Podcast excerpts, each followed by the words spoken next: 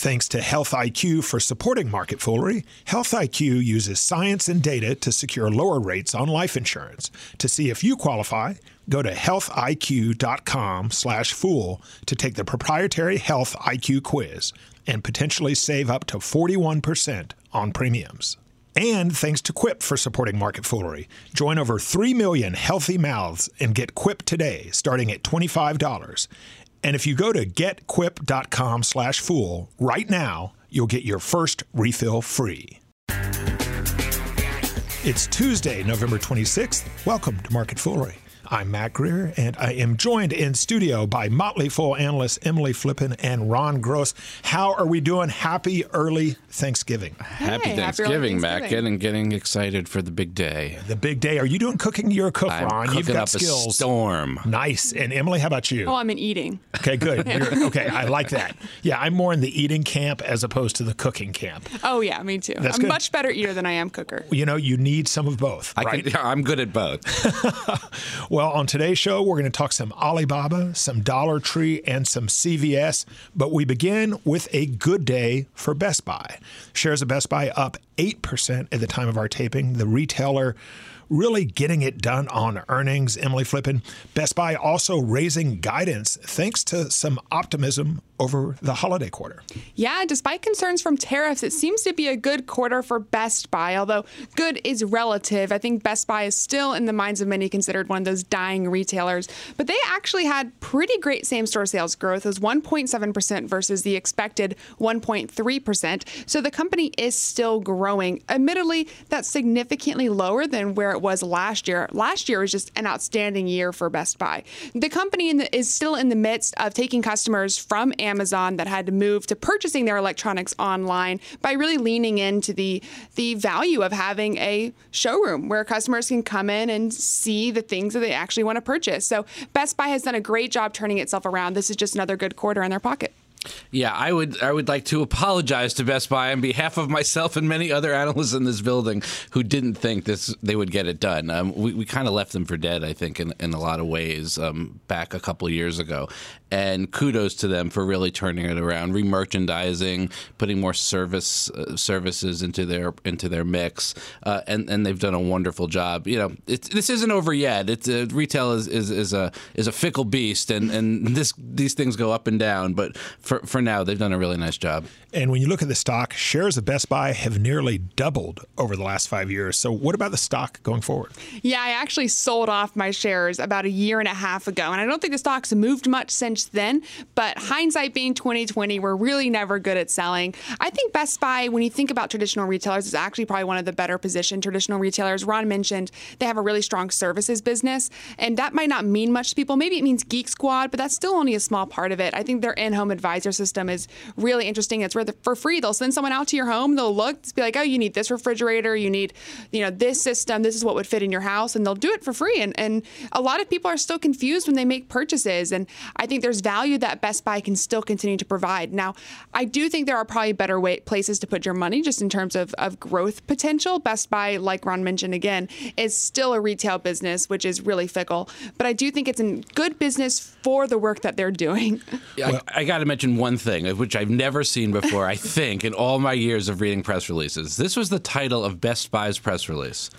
Best Buy reports better than expected third quarter results.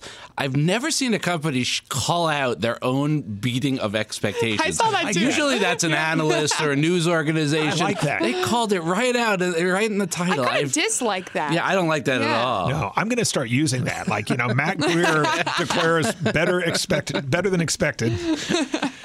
Um, that that's yeah, that's Yeah, a little really interesting to Yeah, me. di- no, we get to decide that, right? You don't. They don't get to decide that. Right. I, I feel like all companies now should just start saying that in their press releases, even if it was maybe worse than what analysts were expecting. I, like mean, that. better than Better expected, who, right? right? Yeah, Yeah, exactly. Hey, hey, they said it. Well, um, you mentioned f- fickle retail, a rough day for Dollar Tree. Um, shares of the budget retailer down 15% on earnings. Dollar Tree also lowering its outlook. Now, Ron, they cited tariffs on Chinese imports. They also pointed to higher wages in their distribution centers, higher sales of lower margin items, and, and we were talking about this before, a global helium shortage. Well, you don't hear about that very often, except actually we did we did talk about it when we talked about Party City um, earlier this year. Uh, yeah, you know, in, until this, the the company was having a fine year. Stock was probably up around twenty percent, um, and even after the sell-off, we're still in positive territory, but barely. 2019 has been kind of a year of transition for them. They're working through renovating all their Family Dollar stores. They consolidated two support centers in Virginia. You mentioned they've had to fight through this global helium shortage, which who knew? Um, and and tariffs are, are taking uh, a kind of a whack out of profitability sales were were still positive, up almost four percent. Same store sales up two and a half percent. You know that's fine, but you know you did see gross margins narrowing a bit due to higher freight, distribution costs, lower margins, um, mostly at Family Dollar, and and that kind of took a bite out of profitability. You heard you saw earnings per share fall 8%. And then on top of that, you saw them having to lower guidance because they really do think tariffs are going to have quite an impact here to the tune of about 6 cents per share in the fourth quarter. I think that's mostly what folks are, are focusing on when we see the stock selling off is that lowered guidance and the fear of tariffs. Yeah, it's interesting because Family Dollar has always dragged them down a little bit. And that was, I believe, an acquisition that they made yep. a while back. And it was a pretty poor one. I think in their minds, it, they were thinking about acquiring what was essentially a higher cost grocer aimed at lower income communities. So they family dollar stores are put in places where there's maybe a lack of a Walmart, a Target, a Giant. I'm not sure what local grocers people have across the country, but whatever your local grocer is, um, when there's a lack of those, they put in a family dollar. It sells all your necessities. It actually ends up being more expensive for the consumers. But I did think it was interesting that that business seemed to just be kind of flailing for them. Um, I'm not terribly surprised by it, but I am surprised by the fact that they thought tariffs were going to hit them this much, especially because we just talked about Best Buy.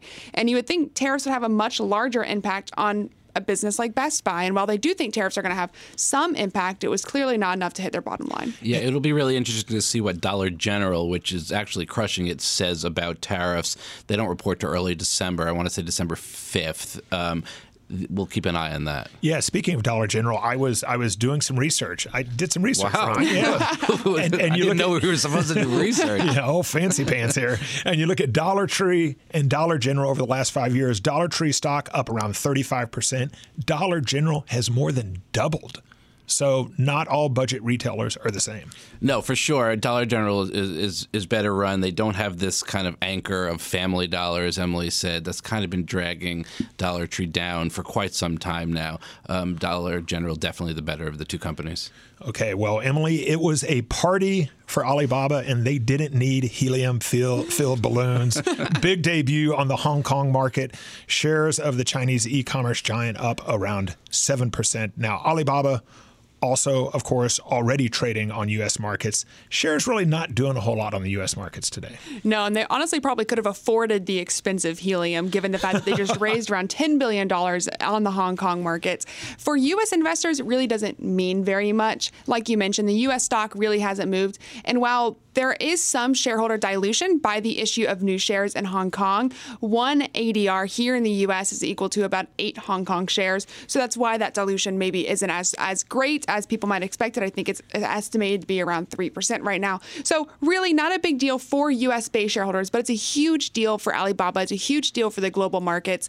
Um, it's interesting because we have a lot of geopolitical concerns around China right now. But the fact that Alibaba was China's largest company and chose to be listed five years ago in the U.S., it was a testament to the strength of the U.S. financial markets. But now that they're moving to Hong Kong as well, um, I think it's a testament to the fact that they see a lot of political risk here in the U.S. to being listed in the U.S., being a foreign listed company, specifically a Chinese listed company in a foreign c- country where we see a lot of legislation, whether it passes or not, you know, who knows. Right. But lot of legislation that's aimed at at these companies. So I think it's a political move. I think they're trying to give access to Chinese shareholders as well. Um, something that I think is little known and it's still really developing is the idea, or it's a Chinese um, initiative called Stock Connect. Oh. So it's connecting the Shanghai Stock Exchange, the Shenzhen Stock Exchange, and the Hong Kong Stock Exchange. So essentially, if they are an approved company under Stock Connect, Chinese consumers could buy shares of Alibaba. Some examples of companies that are under Stock Connect right now include uh, Meituan Dianping, and Xiaomi. So Meituan Dianping being the internet service provider. It's hard to explain in one sentence, but they do a little bit of everything. okay. and, and Xiaomi being the phone producer. So anyway, it's an exciting day for Alibaba as a company. U.S. shareholders won't see much movement. Okay, well, before we get to our next story, I want to say thanks to Health IQ. Average eight hours of sleep per night? Check. Eat a quality plant based diet? Check. Exercise four or more times per week? Check. Basically, you're doing everything right to ensure you live a long life. Isn't it time for you to be financially rewarded for your commitment to a healthy lifestyle? If you're a runner or a cyclist, or you're into CrossFit or another type of athlete, even a committed weekend warrior, if you're a vegetarian or vegan, then you deserve to be rewarded for your hard work with more affordable life insurance rates. Health IQ can save you up to 41% because physically active people have a significantly lower risk for heart disease, cancer, and diabetes. To see if you qualify, go to healthiq.com/fool to take the proprietary Health IQ quiz. Depending upon your score, as well as other related qualifying factors, you can save up to 41% on your life insurance premiums compared to other providers. That's healthiq.com/fool. And I want to say thanks to Quip. Quip, makers of the Quip electric toothbrush, wants you to know the one single discovery that matters most for your dental care. It is simply this that if you have good habits, you are good. That means brushing for two minutes twice a day and flossing regularly. Quip makes that simple. Their electric toothbrush has sensitive sonic vibrations with a built in timer and 30 second pulses to guide a full and even clean. Plus, Quip delivers fresh brush head, floss, and toothpaste refills every three months with free shipping. Now, Emily and Ron, our colleagues here, talking about how much they love Quip. They love the toothbrushes, the toothbrush, the toothpaste, and they mentioned that Quip is great for travel, very portable. It's good stuff. People like it. Good stuff. So join over 3 million healthy mouths and get Quip today, starting at $25. And if you go to getquip.com slash fool right now, you'll get your first refill free. That's your first refill free at getquip.com slash fool, spelled G-E-T-Q-U-I-P dot com slash fool. Quip, the good habits company. And our final story, Ron, this is one that may be near and dear to your heart because of your previous life. Activist investor Starboard Value has taken a stake in CVS Health.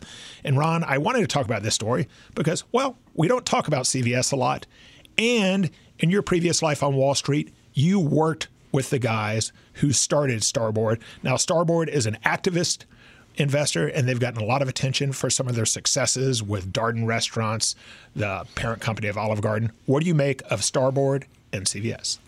Starboard has done a really good job over the years, whether it's Papa John's or getting involved in Staples and Office Depot, or um, even had a hand in the recent StubHub uh, divestiture from eBay, along with Elliott uh, Management.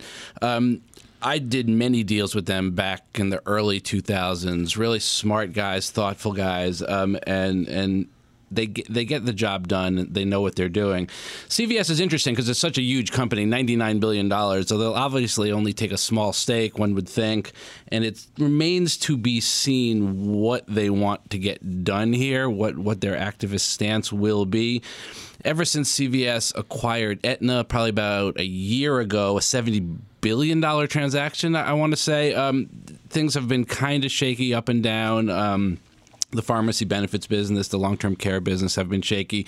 Um, it'll be interesting to see what they push for because of that acquisition. I think the the board now stands at 16 members, which is, is pretty unwieldy. Maybe they'll fight for some, some governance changes here. Maybe they'll fight for some, some changes to some of the businesses, whether it's to, to expand some or pull back on others. It'll be interesting to wait and see, because these guys are pretty smart and, and they do have a nice long term track record. 16 members. Yeah. It's like a Thanksgiving party, right? like when you get the board together, gosh, what are they doing? There better be a turkey. That's all I'm saying. If I'm on that board, I want a turkey. Um, yeah, no, I, I was actually a little surprised to see this because CVS, while it hasn't been the best investment, and I think it probably qualifies as one of those declining retailers, they've actually been a little bit more innovative. I think they have a little bit more staying power than maybe a, a company that would warrant a lot of, you know, activist investor efforts. Um, they've made yeah, an expensive acquisition. They're still paying that down. They have a lot of debt. So maybe, you know, Starboard's looking to, yeah, improve corporate governance, improve financial management. But I actually think CVS in general is is fine. Yeah, it, it- it's better than Walgreens. yes, there you go. It's better than Walgreens. The, the bar's low. yeah. And I love when Starboard goes in. We mentioned Darden and Olive Garden earlier. When they went in um, and and took a stake in Darden restaurants, one of the recommendations to Olive Garden was basically back off on the breadsticks. So Ron, when they get involved, they get involved. And, and they said you have to stop salting the water because it was lowering the the life of the pots and the pans because the salt was, I guess, corrosive. Yeah. So they, they get really granular. They don't always do that. We we actually made a little bit of fun of them back from, from in those days from those suggestions, but.